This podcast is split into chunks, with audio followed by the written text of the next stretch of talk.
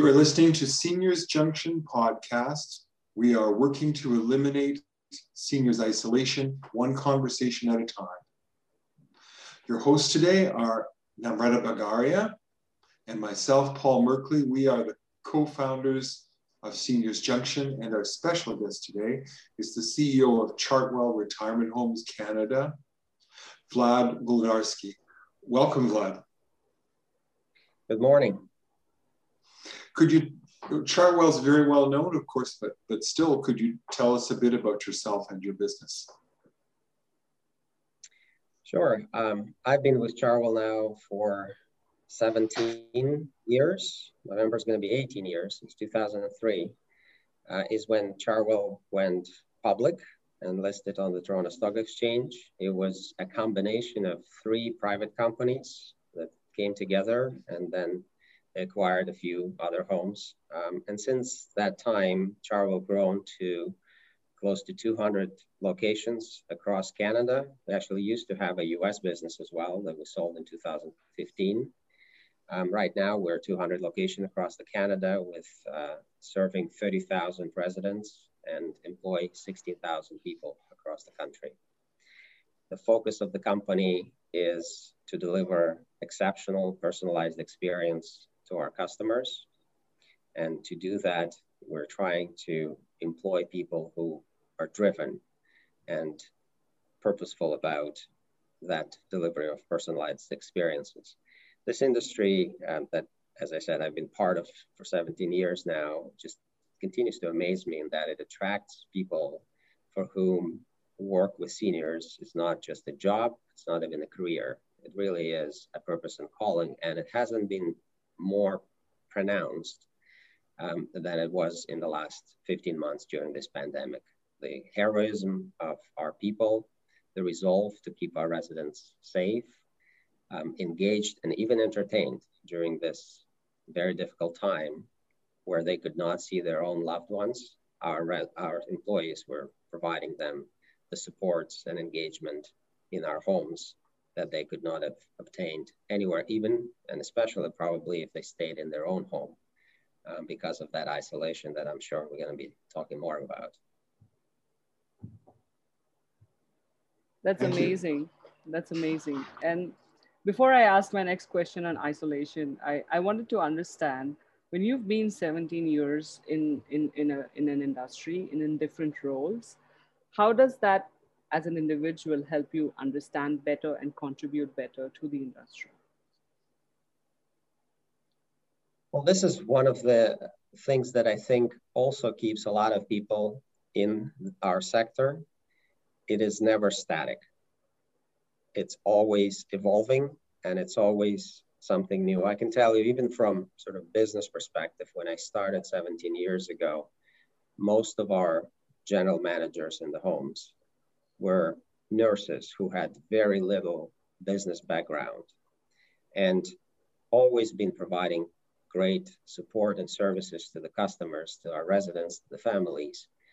But there was very little business sophistication when it comes to maintaining the building, creating the environment that is suitable for people, creating programs that help with isolation. They were great caretakers, but they were not really um, more of strategic or holistic views of the operations didn't really present in every building. And over the years, these sector evolved and matured. I mean, it's, it's relatively young sector. We have this sector as sort of business environment probably for 40 years or so. Before that, it didn't really exist. And so it's relatively young. It's still in sort of you know, maturing stage, I would say. And so then we started employing people who are more business oriented, who could look more at, as they're holistically at, at providing services to the residents. And now with having 200 locations and having the support that we have on the corporate side, you can see the difference that it makes in how homes are run. First of all, having a cohesive mission and values that sort of unite all locations together and all people together at Chartwell is extremely important. But also that sophistication and support that national management platform can provide to our individual residences. is becoming more and more important. So, you know, as you start thinking about building and putting all these blocks in place, it seems like 17 years is a long time, but when it involves now 16,000 people across the country, uh, making a change is a long and very involved process that requires lots of planning and execution and change management. And that's what keeps it very interesting for most of the people in the sector. And sector mature, I'm not talking just about Chartwell. As sector matures, it grows. There's a number of larger companies, and they all go through the same sort of um, evol- evolution. Uh, and, and so being part of it is very exciting. That's awesome. So now coming to my question is, how do you look at isolation? Uh, what are the pain points? And in your case, I would say, what are the pain points even as a business? Because everybody will tell us the psychological health so not just that, but also from a business point, how is isolation impacting your business or, or even the residents? So one of the biggest challenges I think that we have as retirement residences operators is that we operate in this environment where you look at any study that's been done, people would say they do not want to come. Certainly not to the long-term care, but certainly yes. not to retirement homes. And so, so we operate in this environment where those who do not live with us do not want to come with us. Those who do live with us tell us things like, these are best five years of my life. I wish I moved five years earlier. And you know, this is my home. I'm never moving anywhere from here. And this last statement was from a person who won four and a half million dollars in the lottery. Actually, it's a true story. One of our residents did that. So how is that that those who experience, and I would say Chartwell experience, no pun intended, and those who do not have such a divergent views, right? And so that's the challenge of Chartwell and our sector is to convince those who have not experienced living with us uh, of the benefits of that. But it's a huge change for anybody, like moving, and I know, no, Namrata, you, you moved a lot and it was relatively easy for you, but when you're you know, in your 70s, 80s, it's not an easy decision, very hard decision for a person, for a family. Um, yet it's still, I would say, significantly beneficial for health, mental health, isolation issues. I mean, at the end of the day, everybody's isolated in their homes. I don't care how many friends you have or how many Zoom meetings you can have. It's the question becomes one of purpose in life, one of engagement in life, one of interests. And you need to have an environment for them. You know, we'll talk maybe a bit later about how to solve these issues. I actually don't have any recipes, but one thing I do know, it's not going to be one solution for everything. It is going to be a combination of multiple different solutions. Your classes that you're offering is one of them. That's fantastic. There is maybe meaningful work, finding meaningful work for people who are after retirement age and maybe it is caring for their friends who are the same age if they are able to do that or engaging that on a different i tell you the story i was doing the um, we call it listening to serve you better program in the summer of 2020 trying to understand people's experiences during the pandemic and i had 12 sessions across the country with different residents and families just to talk with, to them about that and get feedback to see if we can get better uh, in preparation for the second wave of the pandemic. And one of the residents told me, you know what, I just took it upon myself to check in on four people who are frail in my retirement home because they had they had been isolated in their rooms. They couldn't mingle because they had an outbreak. So she would call them every day, all these four people, just to talk to them about. And, and so that creates an environment where people are able to do that and either find meaning for themselves or both actually find meaning for themselves and support others that are in the need of that support. So retirement homes offer that environment because you are in sort of one setting with your friends and you can build friendships, you can develop relationships. We have, you know, many stories of weddings of people getting together and finding their matches in their homes. And you have supporting care and staff to help you out when the help is required. So how do you create something like that for people who are in their homes? Technology is one of them, certainly. You know, ease of access to these technologies, to these solutions is what extremely important. I find this with my parents myself.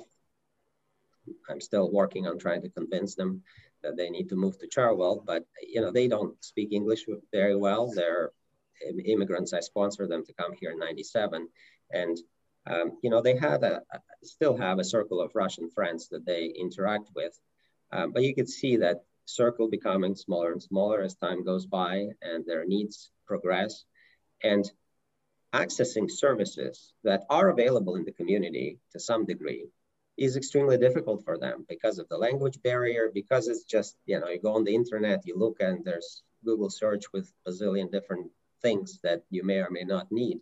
So that ease of access is difficult and needs to be solved for people who are uh, still in their homes. And that ease of access, arguably, at places like Chartwell is solved because it's all in one place. You can just go to the front desk and ask them to help you with whatever you the help you need. Mm-hmm. Mm-hmm. You've answered a lot of this question already with things you just said, but could I ask for anything else you'd like to tell me about your vision of, of addressing this? Maybe you want to speak a little bit to what you think about purpose.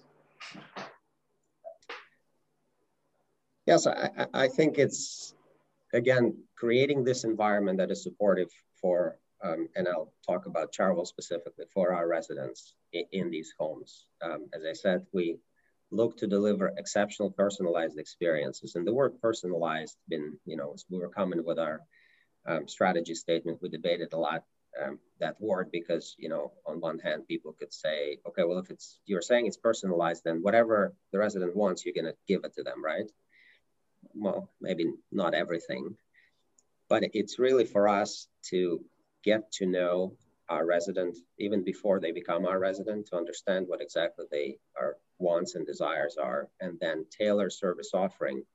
And often it's really not something specific that you need to do every day. It's more about people's interests. You know some people interested in art some people interested in building new connections with other people some people are interested in wellness and trying to access these exercises or whatever other programs that are available. So our drive is really to understand our residents and to tailor our service offering to what they really value, interested in, or want to try if it's a new thing. And so I think that word personalized got to be uh, prevalent in whatever solutions um, you as a new startup or anybody else is trying to come up because as i said i believe it's not going to be one solution that's going to yeah. solve this big problem and yes it's one big problem for pretty much all seniors out there but how you solve it will be different for every different people. Of course, there are trends, but people are all different. There are no two of us that are alike. And so I think solutions really need to be tailored to individual needs and wants. And that's what we're trying to do at Chartwell. Yeah, I think I think a lot of what you spoke it resonates with Paul and me because mm-hmm. we we yes we're a new startup, but isolation is something we both have experienced firsthand for me it's more of a lifestyle choice because i work and travel in so many places and that's the it comes along with it. Like you you have to like kind of work your way through it. And then that's how you end up having a company in it through lived experiences. And then so is in paul's case but i think i just want to touch point upon i think there's a spectrum between social connectedness to purpose and as Paul and I were working through making our company's business model, uh, the very core structure model from which you can get off all your recommender systems or personalization services, right? There's a logic behind what you do. And, and I think where we are understanding as we meet more people, talk to more people, is first of all, you may have different kinds of life challenges. So that that's variable and that's within out of anybody's control. So that's but what is very common uh, or what is very certain is the spectrum from how disconnected you are to how connected you are, with purpose being the highest form of being connected. Because a purposeful person will not be disconnected. Now, yes, you could be introverted, you'd like different activities, like you may read a book or go alone hiking, you know. So that's one piece of the understanding of your connectedness preference and your, which is you, who you are.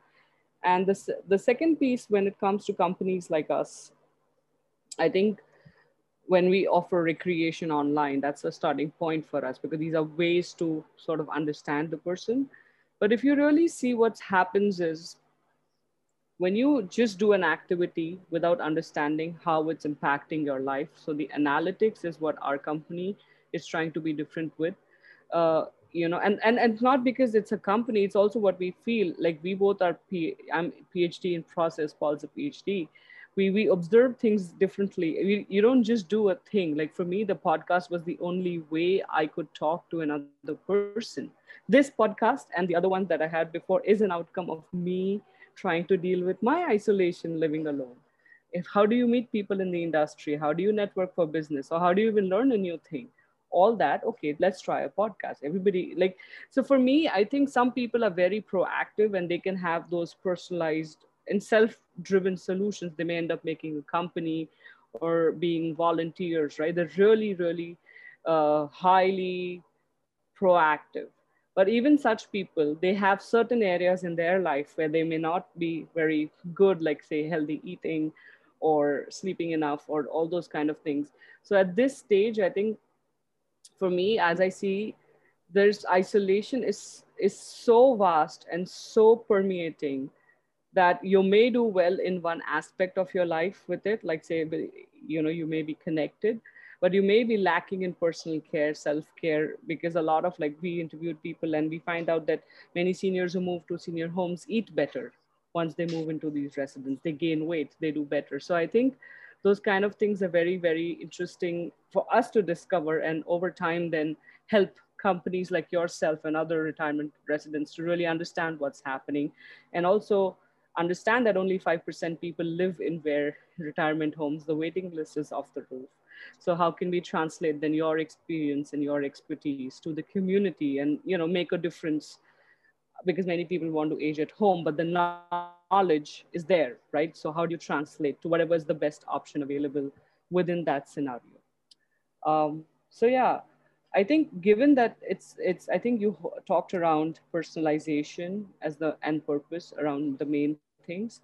What do you think are the motivators for solving this through this approach and what are the challenges in this approach?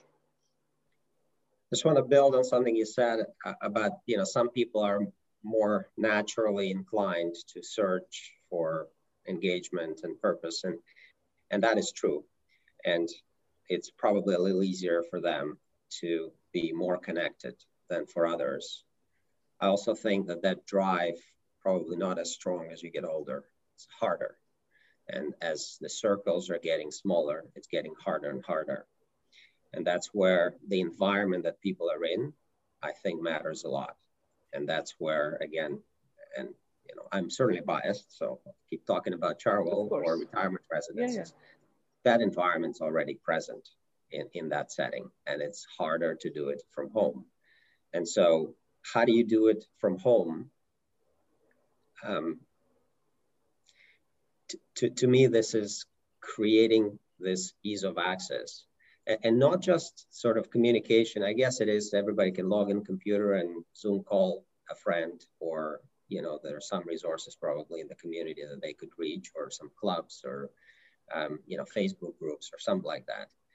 Um, I'm just not certain that that's the type of engagement that um, keep most of people going and interested. And you know, you talked about the purpose and what what is that purpose? Like once you know, Paul, I, I read your uh, newsletter and your story um, that is very personal about, you know, one day you were teaching and then the next day you were retired and, uh, you know, your wife passed away.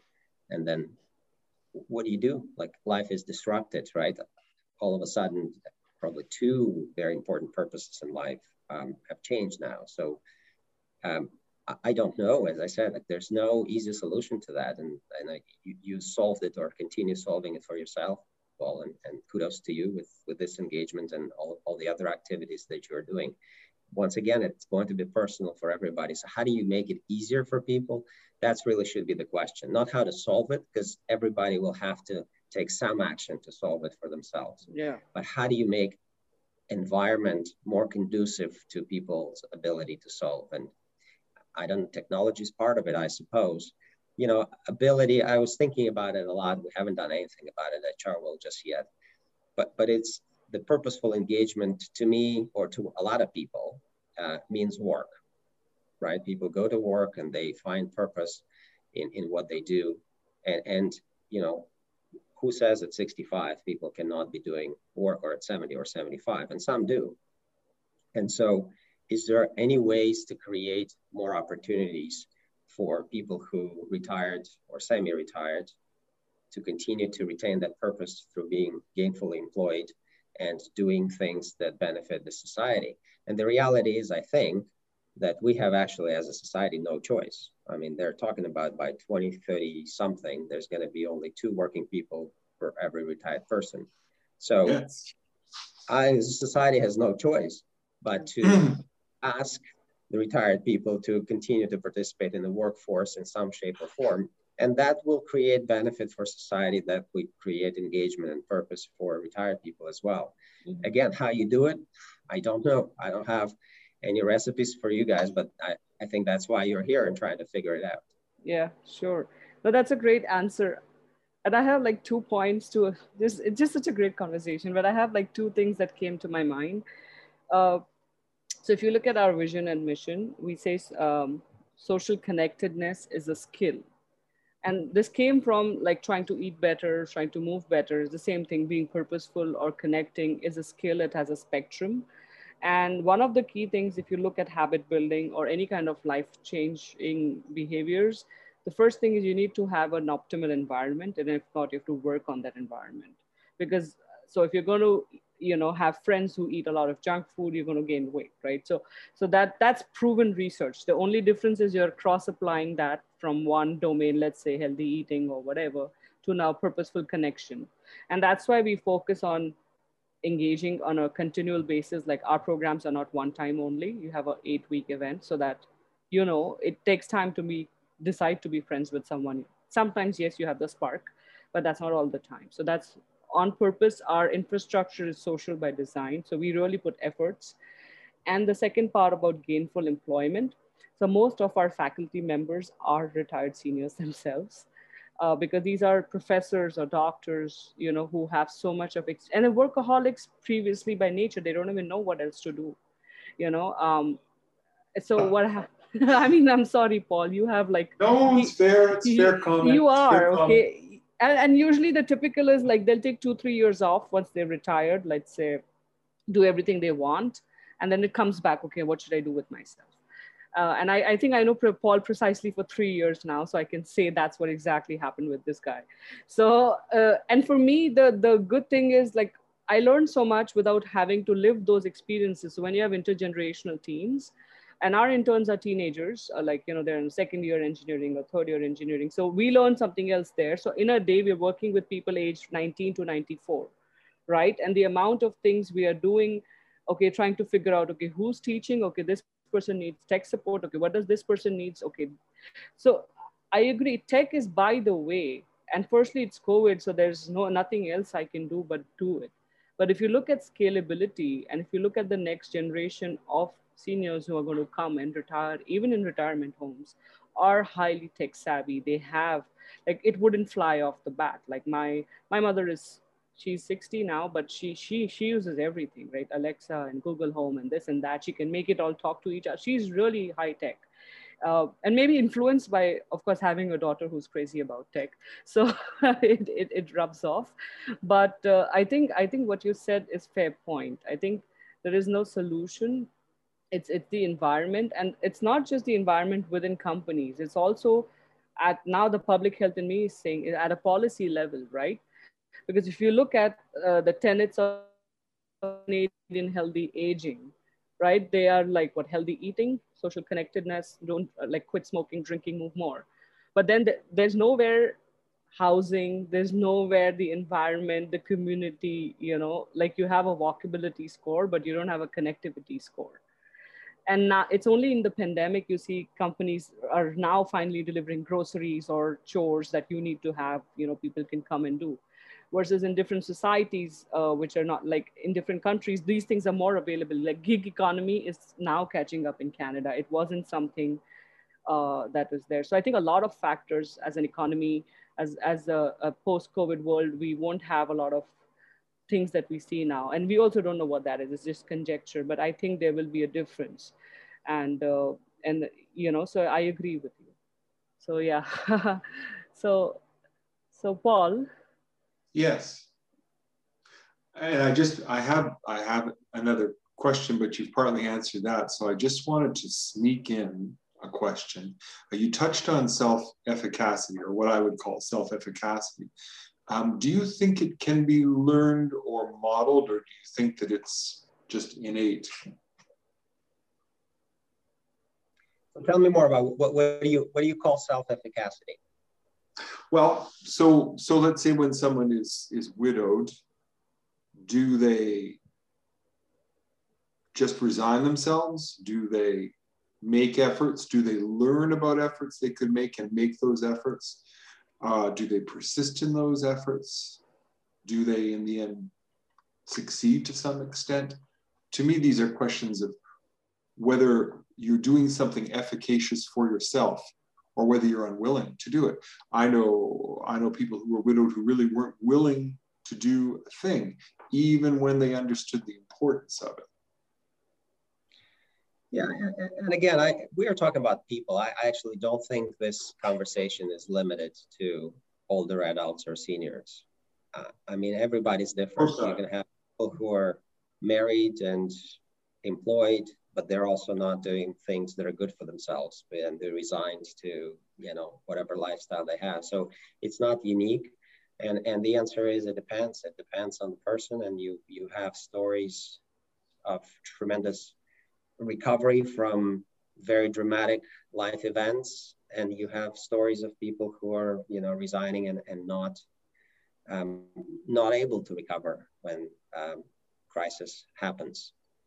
Um, you know when it's more uh, common like this covid crisis i think people will recover holding hands together and again, environment is important, I would say, in, in our residences, despite of all this negative media and things that we had to go through.